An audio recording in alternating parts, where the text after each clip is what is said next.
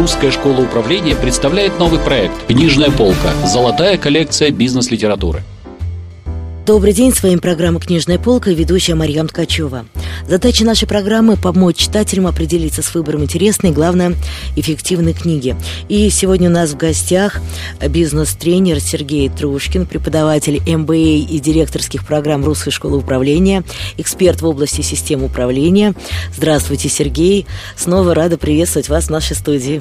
Здравствуйте. Тема у нас сегодня мега интересная. Мы поговорим о книге Фредерика Лалу «Открывая организацию будущего».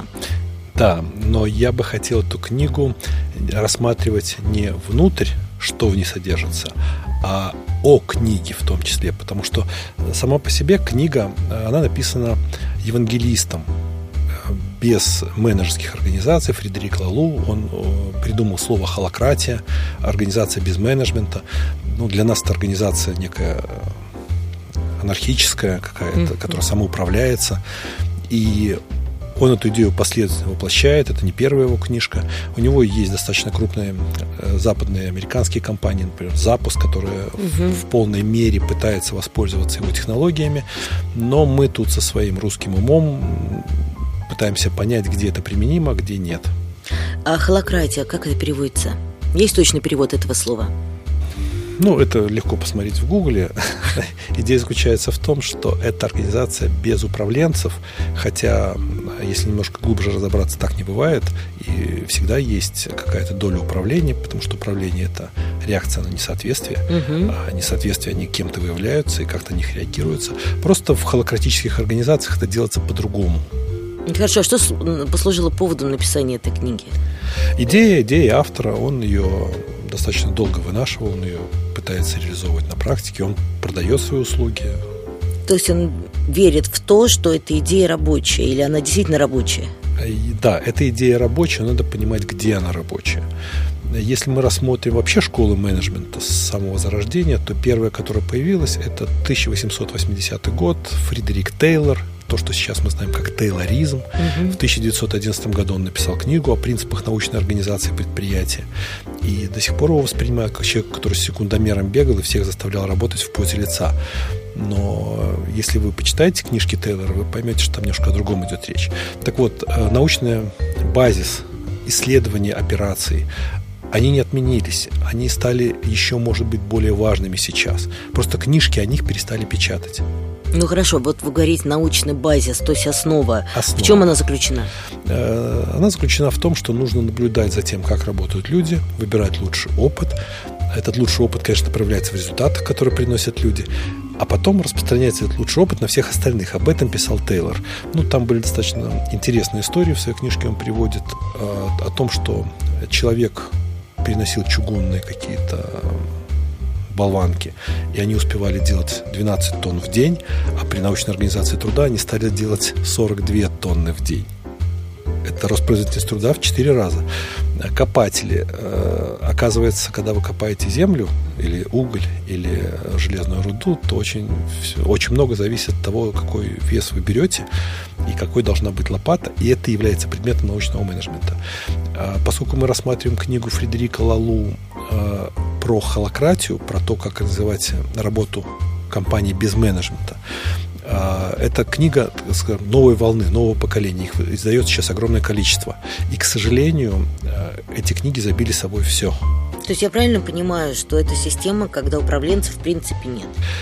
Эта система будет работать, когда у вас управление автоматическое, когда у вас отстроены все более ранние стадии, когда вы построили все по Тейлору, потом все по классическому MBA, потом вы кое-что даже из кибернетики взяли, а уже потом вы можете использовать холакратию для того, чтобы создавать новые продукты и услуги. Потому что холакратия – это идеальный способ работы научных коллективов. Ну, просто сразу вспоминается про человеческий фактор. Особенно, если мы говорим о России. То есть отстроенная система – это, конечно, очень хорошо, но форс-мажорные обстоятельства и какие-то человеческие… Да, Марьям, вы правы. И я от своих коллег слышал такие идеи. Если японец каждую следующую операцию пытается сделать так же, но чуть-чуть быстрее, чуть-чуть лучше, то русский человек каждую следующую операцию пытается сделать иначе. То есть на этой территории живет огромная инновационность, и Здесь нужно применять еще более жесткие механизмы и методы стандартизации управления, нежели в каких-то других частях планеты. Это серьезное кросс-культурное различие. Это же уровень личной мотивации каждого человека. Да, но я бы сказал, что наши люди очень замотивированы на новизну, на то, чтобы попробовать что-то. Потому что если ты умеешь что-то делать, сделал один, второй, третий раз, становится скучно, и ты делаешь по-другому, а там, где другое, там высокая неопределенность, высокие риски, высокие потери. Мы также не забываем тот пласт, эту сферу людей, которые работают там с 9 до 6, и таких действительно, к сожалению, очень много. По стандарту пришел, отработал, подошел в конце месяца к банкомату, получил деньги. Ну, собственно, да. В этом тоже автоматизация. Вы же понимаете, что их и заменяют роботами. И смотрим, что делает Google. Смотрим новости, что Банк Англии увольняет 550 человек, полностью заменяя их роботами. И, в общем-то, это нормально для бизнеса, потому что роботам не надо платить зарплату. Роботы не делают, чего хотят, они делают, что нужно. А куда же денутся люди? И да. Вот тут как раз книжка «Холакратия» очень хорошо показывает, куда денутся люди. Люди уйдут в науку, люди уйдут в исследования. В итоге все, к чему идет человечество, это освобождение труда. Освобождение человека от труда. Знаете, банально, может быть, но я сразу вспомнила, что именно труд сделал из обезьяны человека. То есть теперь... я бы сказал, интеллект, да. Просто раньше мы вынуждены были палками сбивать бананы, теперь они у нас как-то сами машинами собираются. Теперь еще и менеджмент, и водители такси, просто водители. Я так предполагаю, что мы развиваемся с такой скоростью, что через 10 лет нас с вами за рулем на дороге общественного пользования не выпустят. Там будут сплошные роботы есть. Здорово, а как же тогда вот этот кайф от вождения автомобиля? На полигонах где-нибудь, там, Ходынское поле, хотя его тоже уже нету, но где-нибудь на старых аэродромах будете носиться. Это достаточно серьезная тема, как нам обеспечить 7-10 миллиардов людей гарантированно продуктами, услугами, при этом, чтобы все были заняты. И вот заняты они будут как раз наукой, и там холократические методы будут работать на ура.